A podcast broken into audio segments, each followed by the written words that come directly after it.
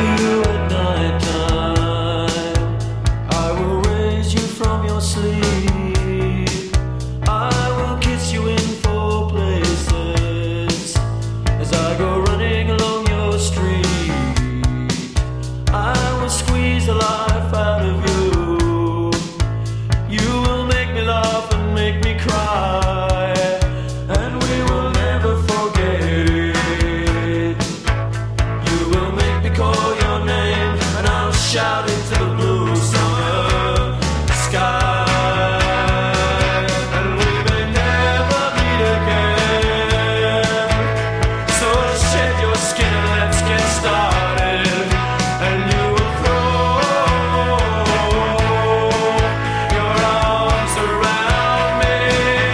Music Box Wednesday, and what have we dusted off? Hunters and collectors. Anybody who spent time at a university in the 80s or 90s will recall going to your main common room and seeing this Australian band. It's commonly cited as one of the more quintessential Australian songs. One music writer noted nobody that has witnessed this song being sung drunkenly in a pub by a hundred people, arms linked, can deny its hold over the Australian psyche. And I don't know about you, David Slack, but I can certainly relate to seeing uh, this band here at oh, university several that, times, actually. Yeah, that university reference is uh, right on point. Um, I've got to say, uh, friends liked them more than I did. I, I, I don't, don't, don't say I disliked them. I, yeah. it, it, it just didn't light me up. And they captured a certain era, didn't they, really? Yes get off Yeah. Which is a long time ago That's now. a long time ago now, isn't it? Absolutely, yeah. Uh, a bit of feedback regarding uh, both um, public transport, we talk about that, also antivirals. Uh, Wallace, I just caught the last bit of your panelist talking about the antivirals. Did he say he got sick again very quickly and that the antivirals lower our immune system? I'm on my fifth day of Paxlovid. I feel fine, except for the metallic aftertaste. So um, go well, Ellie, and uh, hope you uh, get better. You want me to clarify on that? Yes. Yeah, um, I, I, had exactly that uh, metallic taste as well, and I was good. I was good for five days. Uh, I, I, had a quick, you know, a, a, an, an, appreciable improvement right away with Paxlovid. My problem, and then for about a week, I was I was full of energy and going about carefully my day, and then I got the rebound, the Paxlovid rebound, which about about one in fifteen people get and that's what set me on, on, on my heels for about a month. And I, I was I was lying down a lot, and uh, it it took uh, quite a, a, a, time. And and the reason for that is that's when you're starting to see, um, a, as it was explained to me by my, by my GP, uh, residual parts of that initial infection that the Paxlovid hasn't cleared out, and your own immune system has come in halfway through, and it's kind of like walking around a, a, car park, doesn't know where the car is, and can't make the keys work. Now, David Slack and Nuwanthie Samarakone with me today. Lovely to have your company. And to this, key agencies missed the chance to direct the LynnMall terror attacker away from violent extremism, and he was locked up for so long on remand for four years, it greatly increased his radicalisation. This from a review out this afternoon into the handling of Ahmed Samsudeen, who injured eight shoppers in an attack just after 2:30 p.m. September last year at LynnMall Shopping Centre. Now he was shot dead by police and the reviews said they were justified in doing so. Anjum Rahman is a New Zealand Muslim community leader, project lead for the inclusive Aotearoa collective Tā Hono. Anjum, kia ora. Kia ora. A months long review going to over 100 pages, locked up for too long, missed chances to de radicalise, some key info not being shared. What is key in this report for you, Anjum? Um, so actually, this report confirms what we knew from after the attacks and the information that was coming out. Um, and first of all, I want to acknowledge the victims of this attack um, and who should be front and centre in all of this. We really feel for them. Um, and hopefully, these reports will give them some further information. They will also need time to absorb this information. There's a lot of writing. I can't say I've read all of the reports. But um, definitely, there were multiple opportunities to have some uh, rehabilitation and support offered to this person.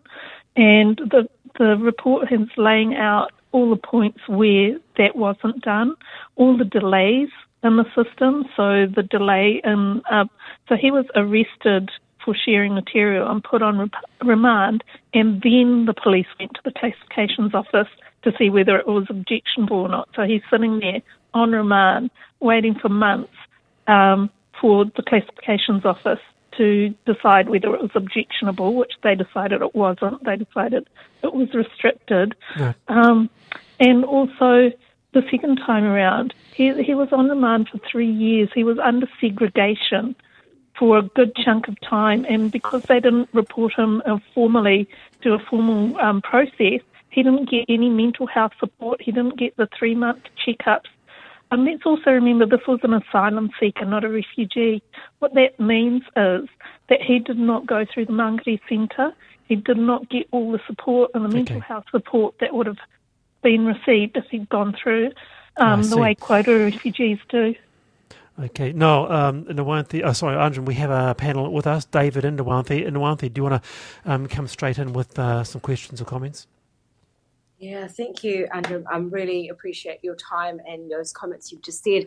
How do you think um, we should sort of progress things in the next, you know, short to medium term? I guess with some of with some of these findings as well, but also from your own experiences um, going through this sort of review as well. So first of all, it's it's the fact that they didn't engage community in the way that they should have. And they, mm. I don't know mm. that they had community in all of those security group meetings. They probably didn't. They probably had no one from the Muslim community um, because they would need people that had strong security clearance, um, which could be done. You know, you could get trusted community members through having security clearance and then being able to get advice. Problem with this person was he was isolated. He had no family here connecting him yes. to community would have made a difference, as well as they didn't engage with community properly when they released him either. So the report really mm. criticises the fact that they had no long term plan. The fact is, they spent all their energy trying to deport him, and no, they did not want to invest anything in trying to rehabilitate him, and that is ultimately what has led to where we got to. Can I, can I just jump in there, Anjum? I'm saying, look, Police Commissioner Andrew Coster, he did say that he was uh, already radicalised by the time he was on police radar. And he says numerous attempts were made to disengage him from extremist views, but he resisted. Well, here, here you have a person who, in his country of origin, was tortured. His father was tortured. And so this person already coming here has an inbuilt distrust of authority. It sounds to me like what was offered was offered by the state. And I know for a fact that um, when he was appearing before the judge in 2018, there was a rehabilitation plan mm. from the lawyer put to the judge, which the judge accepted, but it was never put in place. I don't believe if they had community involved and connecting him to community, that, I mean, I'm sure there would have been a much different outcome. Okay, David. Kia ora, and, Anjum. Uh, I'm uh, interested in this whole. Um, I'm very find that compelling what you're saying about uh, community engagement, uh, and I'm just wondering: is there a, an ideal process for ensuring that happens, or a particular way that it's done? You you, you mentioned the refugee system as being better. Yeah, I, I, I mean, this is the thing that, that there needs to be resourcing of communities. Like you can't just expect um, random people, random committees of, of religious, you know, buildings or so on to have the skills. And so there needs to be that capacity building. There needs to be resourcing, um, and then you have a pathway there to connect people into something else and make sure that they're not just spending all their time online. Now, that's not just for our community. That's that goes for any kind of people that get into extremism, whether they're in incels or white supremacists or whatever. Mm-hmm. Um, what you find is a lot of them have very little social contact. Yeah. um, and all the contact they're getting online. And so, how do you break that cycle and make sure there are communities that they can connect to where they hear something different to that rabbit hole that the algorithm has taken them down? Very Are there any you on. particular? Yeah. oh, one, I'm sorry. one last yeah. question. One Oh, last question. are, are there any p- particular instances you've seen that, that are effective in, in, in making that connection? Um, it's it's really hard, but it takes. The thing is that it takes time. It takes hmm. a lot of time, and that's what we're seeing with a lot of the more extreme anti-vax people, you know, and the QAnon and those kinds of people. It's kind of like a cult and trying to get someone out of a cult, and you Yeah. know that's never easy. But I reckon, for me, it is that same process that you have to try and use, and and what works is keeping that connection with family because what extremist groups are very good at is making sure that you do not trust anyone other than hmm. them. Cutting you off from your family, cutting you off from friends, mistrust of media, mistrust of authority, all of that is is what draws them. You know, that's when they're right in there, and so keeping that those trusted relationships, keeping them knowing that they're valued, keeping that engagement is really critically important. Anjum, thank you very much for your time this afternoon on the panel. That is Anjum Rahman, uh, project lead for Inclusive Aotearoa Collective Tā Hono. It is 15 to 5. You're on the panel, RNZ National. With me today, Nuwanthie Samarakone, who's uh, company director, David Slack, producer of the daily newsletter More Than a Fielding. And to this other big news this afternoon, the government has confirmed the 25 cent cut to a fuel excise duty. It'll extend until the 28th of February, and by the end of March, the entire transport subsidy package will end. Goodbye, that public transport subsidy. While the cuts have helped a lot of people who are struggling with the cost of living, the Ministry of Transport estimates the cost total to be uh, $1.3 billion. The additional extensions are around about 116 million. With us is John Reeves, the National Coordinator of the Public Transport Use Association. Kia ora, John. Good afternoon, Wallace. Well, I guess we knew we this wouldn't last forever, right? And here it is, coming to an end. Goodbye. Well, it's really bad news actually, and it's ironic that today I received an email at 12:27 from the Minister of Transport telling me how great their plans for decarbonising New Zealand are and their plan for 2022 to 2025, and didn't mention anywhere about enticing people onto public transport. And so, cancelling that discount for public transport users is um, really not a good look for the government. Yeah, and look at the eye-watering cost, um, way past the $1.3 billion. Is it worth it? Well, that's probably more associated with the discount on the fuel Yep. uh, excise tax rather than actual costs of public transport. We've got to remember that those buses and those trains are going to run anyway. So if you're if they're quarter full or half full or full, um, they're still going to run. So the the cost of running them is uh, it's, it's that one yeah stays the same. Okay, so just so John, uh, on so John, then to the public transport specifically, why not just target it, move to targeted um, subsidy, which is what they're doing. So those with you know your community service cards m- really make an impact for the cash that you do have.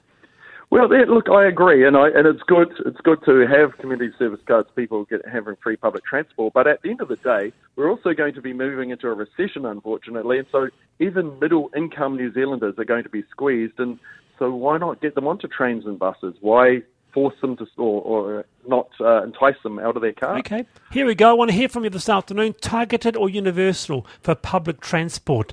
Uh, text me two one zero one. Where do you stand, Nuwanthie? Oh, absolutely targeted, Wallace. I think, you know, we can't just be everything to everyone, but also we've got to help and, and support the communities that will, I think, benefit the most, but also be able to leverage the services the most. As you said, John, you know, those services are going to be running anyway. And, and the idea is we don't really want under capacity, though, do we? I mean, that's not what we're aiming for here. John, So- targeted. Yeah, no, look, I'm, I'm for keeping it broad to get as many people on board buses and trains as possible. Because if you're a daily worker, it doesn't matter how much you earn, you're still probably driving in a car to work. Why not try and get these people out of those cars? And as Minister of Transport said today, they have a plan for decarbonising New Zealand but it doesn't seem to uh, include uh, having discount public transport fares. You- Okay, David. do you know So, the oh no, keep going. To one thing. Another question. Sorry, was. Do you know the biggest challenge though with this? If you, if we're going to be very open and say use the public transport and get out of your cars, is the reliability factor. that I think is the biggest challenge we've got in this country. Yes, I totally agree. At the moment, where it's terrible, buses across the country, uh, you know, aren't running, and so we've got No, to sort the that ferries out. don't show up. Totally agree. Or Yep. All right, so you're on board with that, John. David, uh, targeted or universal? When we're talking public transport. John, I've got a question for you, and it, take, it goes back a little way to the last time in Auckland AT did free. I think it was was it all public transport or was it just the, the no? It was all all free public transport for the weekend. And do you recall just how much the whole thing thronged? Um, they, they were jammed because the difference, it seems to me, between half and nothing is very substantial. And I, I well, two questions. First is, do you have data on that, and uh, just what kind of numbers they got? And secondly, do you have data on what it would, what it might entail if we actually go free altogether, which has been a successful model in other European cities? And have Well, you yeah. explored it much? That's a really good question, but I would first of all say we need to decrease the costs of running public transport. And currently in New Zealand, we've allowed multinational foreign operators to run all the buses in Auckland and Wellington and Christchurch. And so they're obviously clipping the ticket, making profit out of the public transport services. So if we need to, Sure. first of all, decrease the cost of these operations, we should bring them back in-house. There's no point ratepayers subsidising foreign companies to run public transport. So And let's ferries. First of all, change how the, yeah, and ferries, yeah, totally agree. So let's change that first of all, get the costs down, and then we could move and say, right, instead of half price, should we go to, to Who would run them, off? John? Who would run them? Well, you know, in New Zealand, we used to have these things called councils that used to run all the buses in Spain. Um, and in Auckland, Oh the my goodness ARA, me! That is going Yeah. way back, John. That is very old school. Well, that's Count, like, yeah. the council's running uh, running the buses and the ferries. Very interesting. Interesting, Wallace. I have met in New Zealand a director who's just retired from running the Basel tram and bus network in Switzerland. He's just retired in New Zealand. And he said, Wow, I can't understand New Zealand. Why are you outsourcing to foreign operators to run the services? Because they're, they're a council owned um, organisation. Wow. And they run all Not, their own services. not all our ideas 100 years ago were a bad idea. We, we did pretty well in the Second World War. Our state housing was a pretty good one, and uh, making free high schools worked out pretty well for everybody, Jo- too. John, I would contend. John, Wallace. put me. Okay, fair enough. Put me in touch with this person, John, and we will have him on uh, the panel. A lot of feedback coming through. Kia ora, John. Thanks for your time. A lot of feedback coming thank through. Uh, universal public transport versus targeted. I want to hear from you. Nuwanthie says uh, absolutely targeted. I think that David Slack is earing towards uh, the universal uh, there. But finally, on the panel. Universally free. Big difference, Wallace. Okay, okay. This is interesting. National MP Simon Watts is calling on cross party support to fast track a bill that would make it mandatory for children under 15 to wear life jackets on small boats. He wanted the new maritime law in place for summer. As it stands, not going to happen. Water Safety New Zealand has previously asked the government to consider making a change as there are currently 17 separate regional bylaws. No national standard. Water Safety NZ Chief Executive uh, Daniel Gerrard is with us. Kia ora, Daniel. Kia ora, how are you team? Good, thank you very much. We I had a bit, little bit of a homework on this, Daniel, and I realised that this actually goes back years and years. This issue, uh, and I actually was quite surprised, to be quite frank, that uh, you can put you can put a seatbelt in the car, but it's not mandatory for you to put a life jacket when you're going on a boat ride. Absolutely, it's ridiculous. Um, the last opportunity we had to have this conversation was 2003, and now we need to take the time to make the right decision, not just a rash one. And look, I can't support uh, National and Simon Watts, Watts's view with regards to making it compulsory for the, the under 16s. Well, why hasn't it happened? Look, I think uh, there seems to have been a lot of noise around people not wanting to be told what to do when they're out on their boats. Uh, the surveying that we've done, the public are quite clear that 93% think it should be mandatory. And even when we talk to the boaties, 90% of them believe it should be mandatory in a boat less than six metres. But we've got to make it mandatory for everybody. We've had a, about 160 drownings associated with no life jackets over the last decade. Only five of them, six, sorry, only six of them were children under the age of 16. This is a, an older male in particular challenge, not young children issue. Right. Okay. Interesting, Nuwanthie. I mean, it's, it, it feels like uh, a no-brainer. There might be uh, some unintended consequences of this. I can't uh, think of what they might be right now. What do you make of this? You know, Wallace, no, I'm so oh, Nuwanthie first. Sorry, so agree with your views on that. I think this just needs to be mandatory full stop. I, I, have to say, Wallace, on reflection of this as well, you know, when I'm on the boat, uh, water fishing, as you know, I do yes. that to sort of relax and, and get away. Um, it's interesting how many people can just don't know the rules on the water, full stop. So, you know, that they would pass you on all the wrong sides. And you sort of think, my God, you could just literally take people out by doing that. So, from a water safety perspective, we just don't seem to have that down packed in this country. And so when you look at this on top of the life jacket issue, I think this, you know, I think it's about time we actually lift the game in terms of all health and safety requirements on water when you are out on the water. Um, and, and, this piece in life jacket, I think it's mandatory across the board. It isn't about age, personally. David, David Slack. It does seem bizarre to me that the, the things people choose to object to being told what to do. Good grief. This just makes absolute yes. sense. And and and um, oh, can I just clarify, Daniel? It, I, I hadn't picked that up. So that the the law would not um, apply to under sixteen. So, so it, yeah, it want, so wants I to. Think, yeah, Nash, National have jumped on this uh, just recently. So we've been in negotiate one negotiations. Maritime New Zealand have been in conversations with the Minister of Transport for um, you know over a year now around specifically changing Rule 91 in the Act. Um, and that is about mandatory for everybody. What uh, National have come right. up with their members' bill is the under 16 bit. Oh, okay, right. So they, they do want it for under 16, or they don't? Yeah, they do want it, but only for under 16s. Oh, I see. Okay. Oh. Mm. I'm, yeah, I'm, I'm perplexed. Yeah, a bit of yeah. pushback on this. Uh, not everyone is actually uh, for it. I've got to say, um, uh, Daniel, there's a lot of sentiment saying, look, leave us alone. We know what we're doing. Yeah. Uh, we're, we're, we're smart and responsible, those of us who uh, do own boats. Nuwanthie here, though, um, I know, Nuwanthie, you're a long time boater and uh, you know, love your fishing. You're for a man. So, in terms of comfort, doesn't worry you? Is it uh, a lot of people are saying it's too hard to put on and you forget, but you're okay with it, Nuwanthie? It's so not Wallace. It's so not. And you know, I love my sense of style. So yes, it does have a bit of an impact when you're out in the water with a jacket on. It doesn't quite always, you know, match or fit in. But that that you just that's some material, right? It's it's actually about the safety and safety of others as well. Because if something does go wrong and you're in the water, you should be able to support yourself, but also support anyone else around you if you can. That is, and I think you know. So yeah, as far as I'm concerned, uh, this is just okay. a no-brainer. It needs to yeah. be for everybody. It's all good till it's not.